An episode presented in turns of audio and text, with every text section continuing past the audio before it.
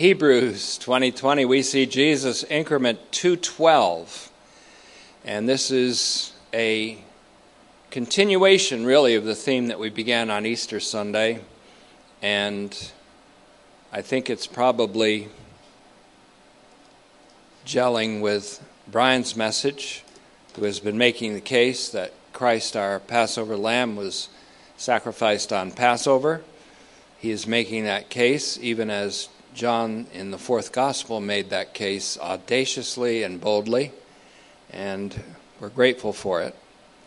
Father, we into your hands I entrust my spirit, O God of truth, that your truth, the truth of your word, the truth that is embodied in Jesus, will be manifested to your glory.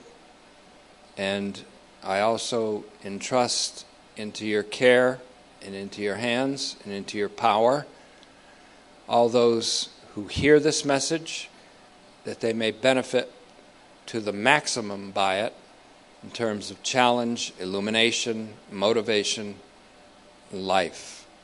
I ask this in Christ's name. Amen. Part two of the kind of archpriest we need.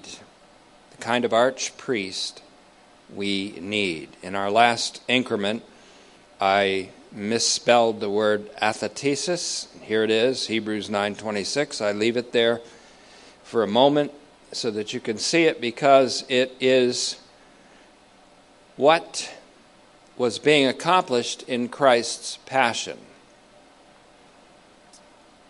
when he endured the cross. And in enduring the cross, he became the judge who was judged in our place. He became our representative as our great archpriest, and not only our priest, but the lamb offered by the priest. He became both the priest and the lamb, even as he was the judge and the judged. That's the kind of archpriest we need. That's the kind of archpriest we need because we cannot extract ourselves from the human condition in sin. No way. Can't do it. Got to be grace, got to be all grace, got to be power, God's omnipotent power, the omnipotent power of His love. Can't live the spiritual life unto the pleasing of God except through faith, and faith is the only attitude, human attitude, that is compatible with God's grace, His utter grace, His all grace. Athetesis then means the doing away with, the putting off of, or the removal of. Very strong word, really. Jesus Christ appeared once at the crux of the ages, the crux of the ages, to put away sin, or not to put it away, but for the putting away of sin. It was performed in his passion. I mentioned the last time that critics of the so called substitution aspect of the cross, especially of that penal substitution, some of their criticism is well taken, others, others criticisms are not that many critics of the substitutionary atoning work of Jesus Christ on the cross have not engaged with Karl Barth. And I have recently read those 70 pages I mentioned in the last increment. One of the things that Barth said, I'm going to give you three things really quickly of what he said about Christ's passion. One, this is on page 253 of Karl Barth's Christian or Church Dogmatics, volume 4.1. If Jesus Christ, in Jesus Christ, has occurred our redemption, in Him, He was judged in our place. And He said this this is Barth, quote, If Jesus Christ has followed our way of sinners to the end, to which it tends,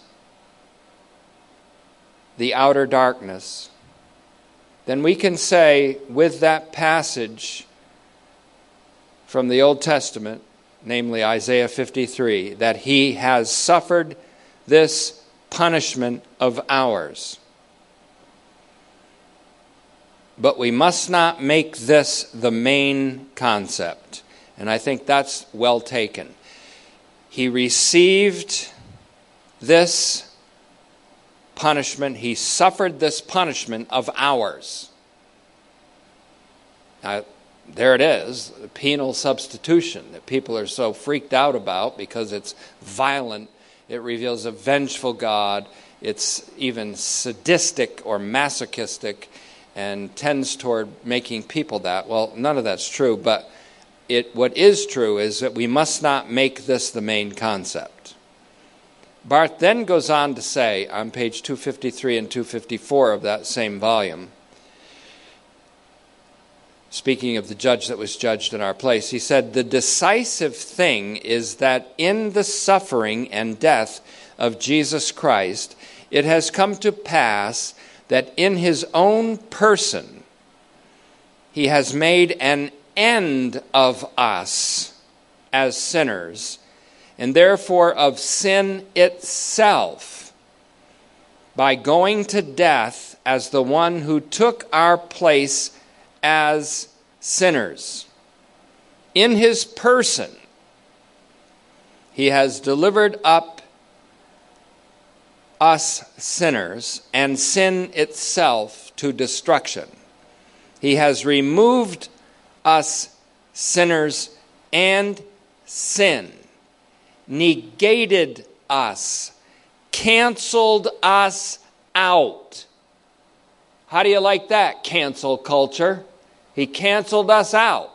The ultimate cancellation. You have been canceled out. I have been canceled out we in our old sinful selves have been holocausted in the burnt offering of the Lamb of God. He goes on to say, He has removed us, sinners, and sin. Again, negated us, canceled us out, ourselves, our sin, and the accusation, condemnation, and perdition which had overtaken us. Not only did he cancel out us as sinners and cancel out us in sin and sin itself for us, he also negated, canceled the accusation against us, the condemnation of us, and the perdition which had overtaken us, which is Perdition meaning the outer darkness that would ultimately lead in what hell preachers like to call hell. He canceled that. Now, that's me a little bit interpreting Barth. But then on page 254, he says, The passion of Jesus Christ, and that's our subject since last Sunday. The passion of Jesus Christ is the judgment of God in which the judge himself was the judged. And as such, it is at its heart and center the victory which has been won for us in our place in the battle against sin. This is what we might call Barth's law of the cross. It kind of correlates with Lonergan's law of the cross, by which all the evils of the human race are converted into the supreme good by the just and mysterious law of the cross. It's what Luther called Theologia Crucis, the theology of the cross, and which Moltmann also called the theology of the cross, the passion of the Christ. The passion of the Christ is the action of God to reconcile the world to himself. The passion of the Christ, which is not the Son of Man working, but receiving judgment, is the reconciliation of the human race by God. The passion of the Christ is the action of God in reconciling the world to Christ, to, to God. God was in Christ reconciling. Who was doing the work there? God. God was reconciling. Who was enduring the passion? Who was in the place of passion or, or of a passive receiving? The Lamb who was led like a lamb to the slaughter. He was passive in that, in that he received willingly the judgment of God in our place. The judgment of God upon sinners and sin was occurred in the judge Jesus Christ. God is the judge of all. We've come to him already. We don't go to him in the future. The Bible says you've already come to the judge of all. You've already come to him. Because God, the judge of all, entrusted all judgment to Jesus, the Son of Man, because he's the Son of Man in John 5 27. And the judge of all, who entrusted the judge, all judgment to his Son, knew, of course, that his Son would take all that judgment unto himself. It was for judgment that I came into this world. It was for a judgment that I came into this world. God judged sin in Jesus Christ, to whom he entrusted all judgment. God didn't send his Son into the world to judge the world, that the world would be judged, but so that through him the world would be saved. Why saved? Because God didn't send his son to judge the world. His son was sent who received the judgment of the world in the world's place to save the world. To save the world. Now, I pray that that announcement and that that judgment and the announcement of that judgment will make you blind if you think you see. If you think you're justified by the works of the law, if you think you're justified by your own personal individual faith, if you think you're justified and have kept your salvation because, you, because you've kept yourself holy and pious and good, and because you do good works, and because you feel warm and fuzzy and fuzzy on a Good Friday afternoon for three hours, and because you shut up for three hours for the first time all year, you think you're holy, you think you're righteous. You think you're better than the next guy, better than the Muslim, better than the Hindu, better than the atheist because of something you did. I pray this message will strike you blind and that God will make you see from that position of blindness that you and I and the whole world are justified in God's sight because Jesus Christ, to whom he committed all judgment, was judged in our place and received that judgment. That's the passion of Christ. And the passion of Christ is something we always look to, even when we see the resurrected Christ, because he still retains the scars in his hands and feet and side that he endured while he was being judged in our place willingly. That's the passion of the Christ. So then,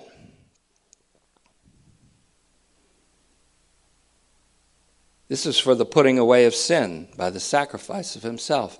Christ appeared once for the putting away of sin by the sacrifice of himself. This is the kind of priest we need. Why? Because the priest became the offering. The priest is the lamb. The lamb and the priest are one. The archpriest and the offered lamb are one. That's the kind of priest we need. We don't need a priest who's a sinful man, a weak man, a man who's going to die and be replaced by another priest. We don't need an archpriest who takes a lamb other than himself and offers blood other than his own. We need a priest who offered himself once and for all and who lives forever in the power of a resurrected life and intercedes for us to save us completely. We need that kind of priest who is also the offering, who not by the blood of others, but by his own blood secured eternal redemption for us.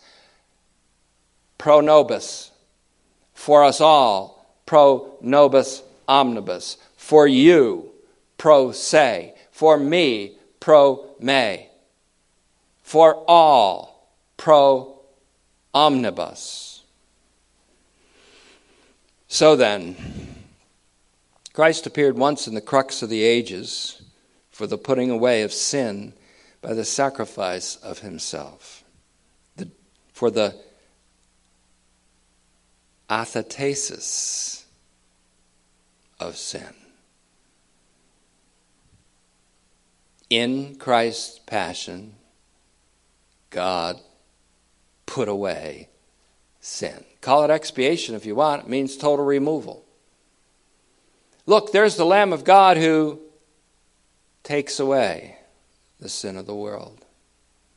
Why? Because the sins of the world were placed on him, and like the scapegoat, he went into the wilderness, into the desert. Now, with our sins on him. Because of the blood of the everlasting covenant, and because our justification was won by that blood, then God only and exclusively justifies as the action of his justice. In Jesus' death and by the blood of Jesus, all are justified. Because all were justified in his death and by his blood, which is to say the same thing. God raised him from the dead. The God of peace led up, brought up from the realm of the dead and out from the reign of death, the great shepherd of the sheep, our Lord Jesus. You can match up, and I'll say this again Hebrews 13 20 with Romans 4 26. There's another cohesion and harmony between Romans and Hebrews. Because Andrew Jukes is the only one I've ever seen translate it this way, and it's translated correctly. He says in Romans 4:25 that in fact this is a paragraph from his book entitled The Law of the Offerings. Quote, "It is no future work, no promised work, no work yet to be accomplished, but a finished work, which is our sure foundation. He bore our sins. This is God's testimony. And having borne them, he was raised because we were justified. Because we were justified. He was raised because we were justified. When were we justified? We were justified in his death at his death. Pastor Craig Brown said recently in two funeral services that the one who had departed to be with the Lord, the one who was being eulogized, he said, she was saved in AD 30. And he's absolutely right. Shocking, but wonderfully true. We were justified and because we were justified in Christ's death, where he was delivered up for our sins, because we were justified in that death, God raised him from the dead. Okay, everybody's justified in your death, so I'm going to raise you from the dead in answer to your death. I'm going to raise you up from the dead and give you a transformed corporeality a trans physical body of glory forever and ever as the beginning of a new creation. Why?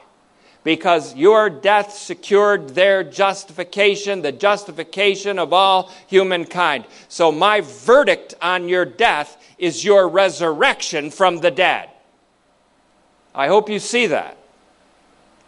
And because it means the justification of all, I'll just say this it means the justification of all was secured by his death because if you follow the reasoning all the way to Romans 5:18 you find that through the one righteous act of Jesus Christ which is the obedience of the son of God to the death the extent of the death of the cross by his one righteous act all are justified because all the human race was justified in his death, which is another way of saying you've been justified by his blood in Romans 5 9. Therefore, God has raised him from the dead. The whole resurrection of the dead, resurrection of Jesus from the dead, happened because you were justified in his death. There's an Easter message. And it's still kind of Easter season, even though this is late April. Maybe April, maybe you're listening on April 24th, 5th. Maybe you're listening in June of 2023. Who knows?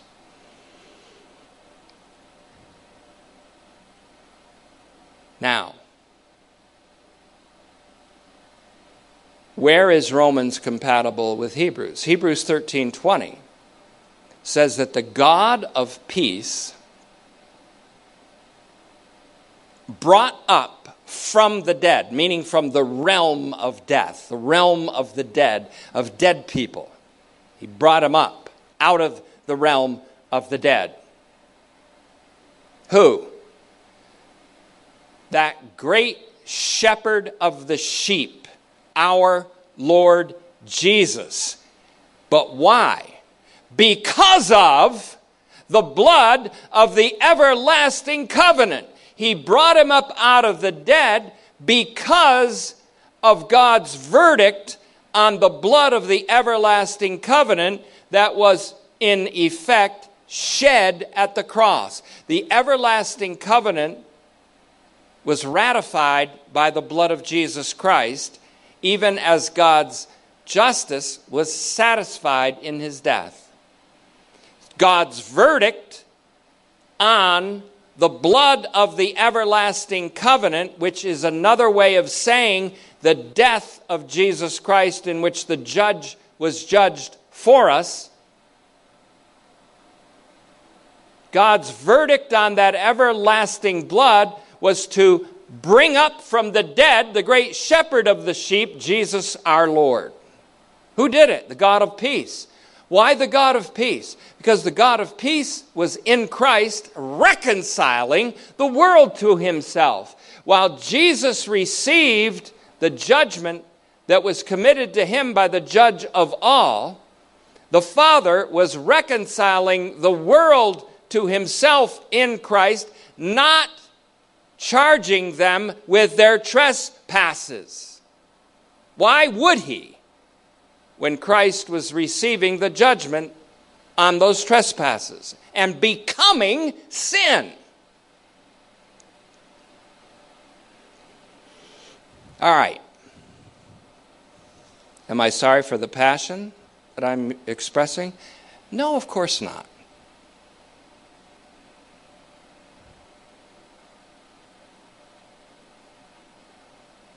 Because of the blood of the everlasting covenant, and because our justification was won, W O N, by it, then God only and exclusively justifies uh, as the action of his justice based on Jesus receiving of our judgment in our place. So, because God is the judge of all, and Jesus received in himself the judgment of all, then God justifies all because of Jesus and because of the blood of the everlasting covenant.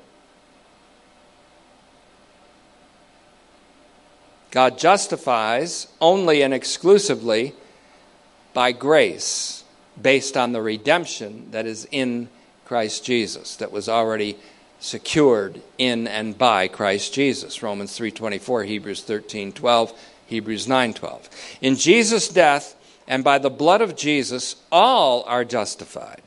Because all were justified in his death, and by his blood, God raised him from the dead. How did God answer the fact that you were justified in Christ's death, and that I was, and that all were?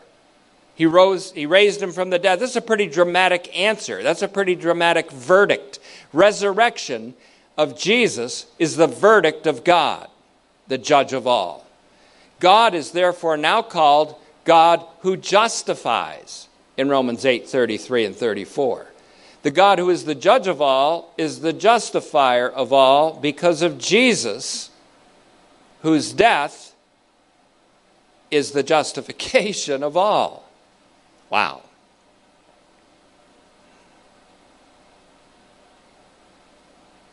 Because all were justified in his death, and by his blood God raised him from the dead. The God of peace led up from the realm of the dead and out from the reign of death the great shepherd of the sheep as a forecast of all of us being led up and out of that death. For we were dead in trespasses and sins, and God made us alive together with Christ. Our Lord Jesus, the great shepherd of the sheep. Great shepherd means he's shepherd of all and the sheep are all of humanity.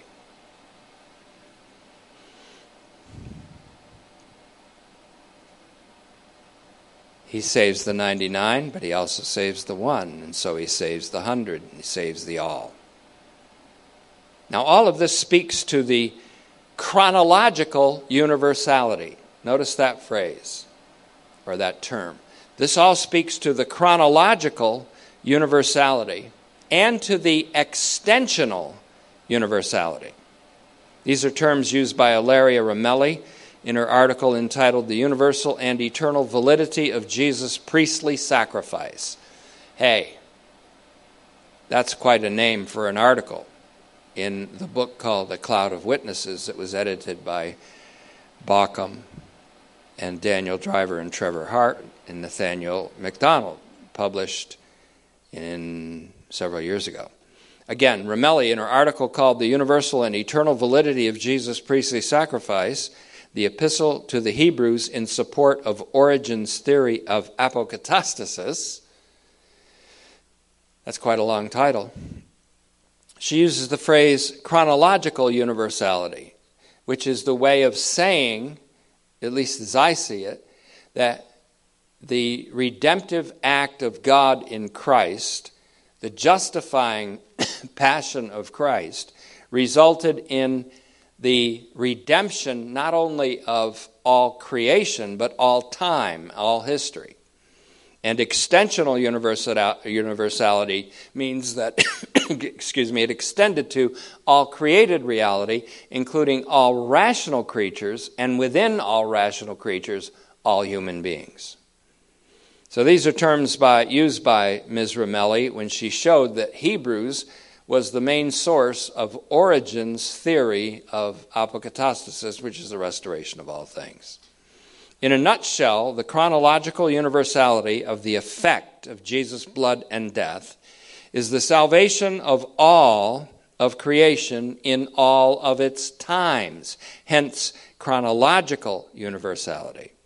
And the extensional universality of the effect of the blood of the everlasting covenant or the blood of Jesus extends not only to all of humanity, but all rational creatures and all created reality, and I think that also includes the animal kingdom as well as anything and all things that were ever created by God.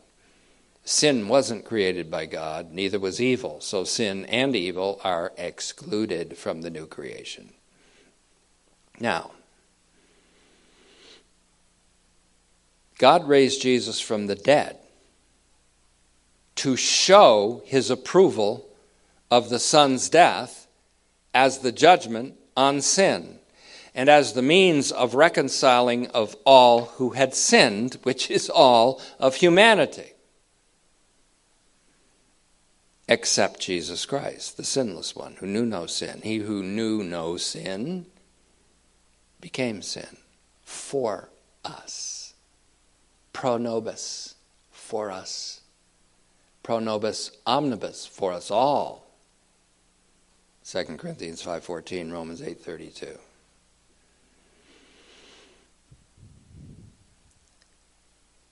Again, God raised Jesus from the dead to show his own approval of the Son's death as the judgment of sin, on sin, and as the means of the reconciliation of all who had sinned. That's why God's called the God of peace. And that's why Hebrews 13:20 says the God of peace. We could say the God who secured this reconciliation in Christ.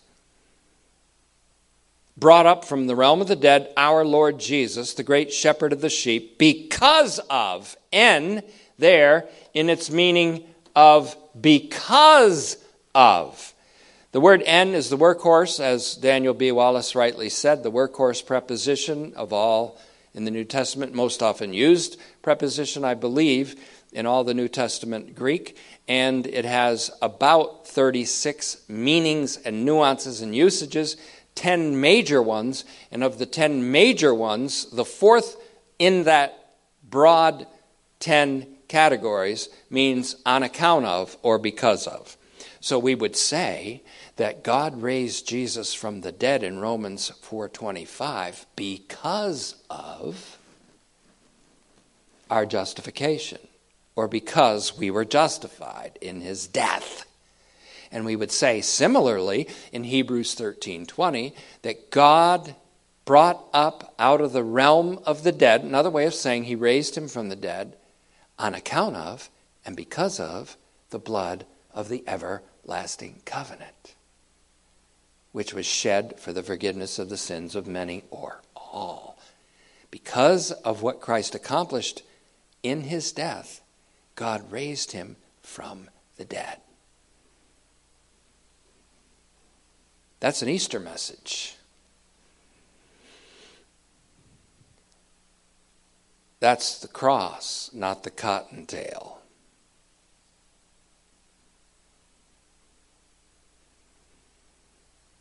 That's what Peter the apostle preached in 1 Peter 2:24. Not Peter Cottontail.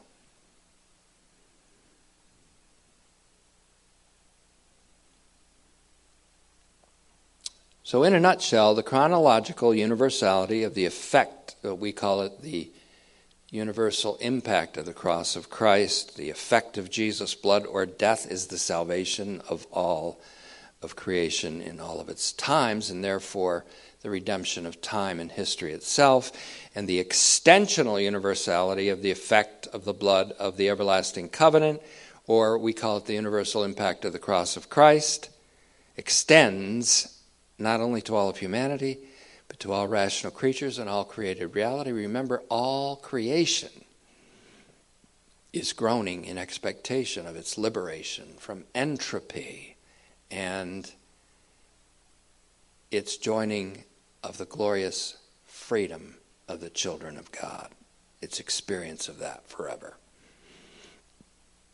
God raised Jesus from the dead to show his approval of the Son's death as the judgment on sin and the means of the reconciliation of all who had sinned. That's why Hebrews 13:20 says, the God of peace brought up from the realm of the dead our Lord Jesus, the great shepherd of the sheep, because of en. Because of the blood of the everlasting covenant. It was shed, it ratified an everlasting covenant.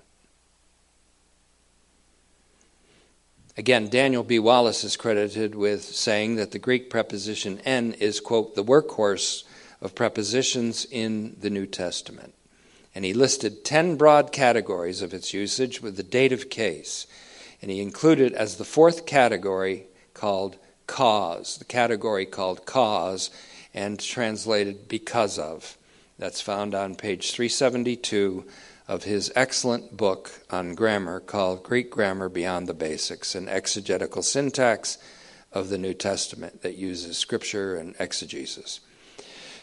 And again, this was the use that Andrew Jukes applied by to the preposition in Romans 4:25 which he translated he was delivered paradidomi because of our sins and raised because of our justification. Now, there it's not en, but dia, which is a prep, also a preposition and has a meaning similar to en in this case because dia is also because of or on account of. So Romans 4:25 again Jukes translated it splendidly by saying that God he was delivered because of our sins or handed over because of our sins and resurrected because of our justification or Jukes put it boldly because we were justified.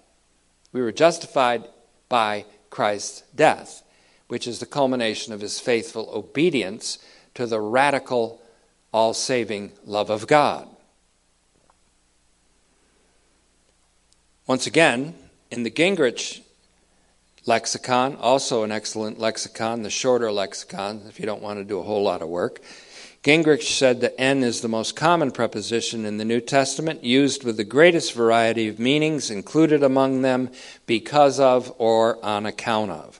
So, from that, we conclude that God brought Jesus up and out of the realm of the dead because of, or we could say, in answer to, the blood of the everlasting covenant, meaning that God raised Jesus from the dead because his blood which is also his death, the blood of the Lamb of God, the death of our replacement, our representative, our priest, our, the Lamb of God. Again, God raised Jesus from the dead because Jesus' blood, the blood of the Lamb of God, was sufficient to ratify a new and everlasting covenant. Said another way, Jesus' blood justified all of humanity, Romans 5 9, and saved them from the wrath that could have been directed to them because of sin. Said another way, all of the world was reconciled in Jesus Christ's death. Jesus Christ's death was his passion and God's action, who in Christ was reconciling the world to himself, not charging their sins or trespasses to them. On the other hand, though, it could be said that Jesus' passion may also be conceived as an action by him in this sense only. Because it is said that he bore or carried away. And this ultimately is typically or in type, referring to the action of the scapegoat on the Day of Atonement. But again, as I'm going to hopefully establish in future messages, Jesus as the Lamb of God comprises and comprehends in himself all the sacrificial types. So, in other words, topic Jesus, Lamb of God. Underneath that, A, B, C, D, etc., is the scapegoat or the goats, the two goats, the lamb for the burnt offering, the Passover lamb, the sacrifices for the atonement on the Day of Atonement, the red heifer offering, the grain offerings, the meal offerings, the turtle dove offered by the poor, etc. All of these offerings come under the one comprehensive title Jesus, the Lamb of God. He's not called the Ram of God. He's not called the Goat of God. He's not called the Dove of God. He's not called the Heifer of God. He is the Lamb of God, but in calling him the Lamb of God, that com- combines and comprises all these other types as fulfilled in him. So, once again, this action of carrying away the sins of the world is normally the action of the scapegoat. But as we're going to establish, Jesus, as the Lamb of God, comprises and comprehends in himself all the sacrificial types as the Lamb. He is therefore the single antitype for all these types. He is the substance and the reality corresponding to these shadow sacrifices. He is the once and for all sacrifice that fulfilled all the categories of sacrifices in the Old Testament, sometimes offered by the Israelites themselves, sometimes by priests, sometimes once a year, especially by the archpriest under the law. So Jesus didn't come to destroy the law, but to fulfill it. And that includes the cultic aspect of the law, the offerings and sacrifices. He came to fulfill both the law with all of its types and the prophets with all of their predictions. And that's something that we could really hit again in Matthew 5:17, but that's not exactly on point for what I want to say in we, as we conclude this message. So, on the other hand, Jesus' passion may also be conceived of as an action by him because it is said that he bore or carried away the sin of the world as the Lamb of God. The word to bear our sins or bear the sins of many is weak compared to what it really says in Hebrews 9:28 that he bore the sins of many means that he carried away, put away and removed forever the sins of all mankind. Paul interpreted Isaiah 53:11 and 12 with his own use of the word all in Romans 5:18 and in fact throughout the whole interpretation of the Adam Christology in 5:12 to 21. In his passion he bore the sins of many as Hebrews 9:28 put it according to Isaiah 53:12. But as Hebrews 9:26 says, Christ appeared once at the crux of the ages for the putting away of sin by the sacrifice of himself. So, as the priest, he acted by offering himself.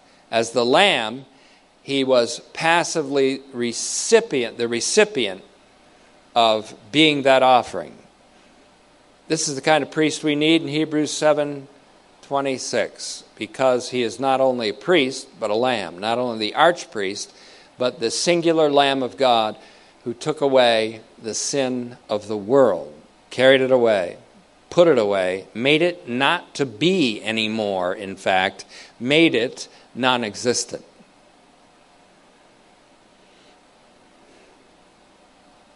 This same one who bore the sins of many justified many. In other words, this one who carried away the sins of all, justified all. As we well know now, the many there was interpreted by Paul as all in Romans 5:18. We should know that. If you've been listening to me for any time at all, you should know that by now.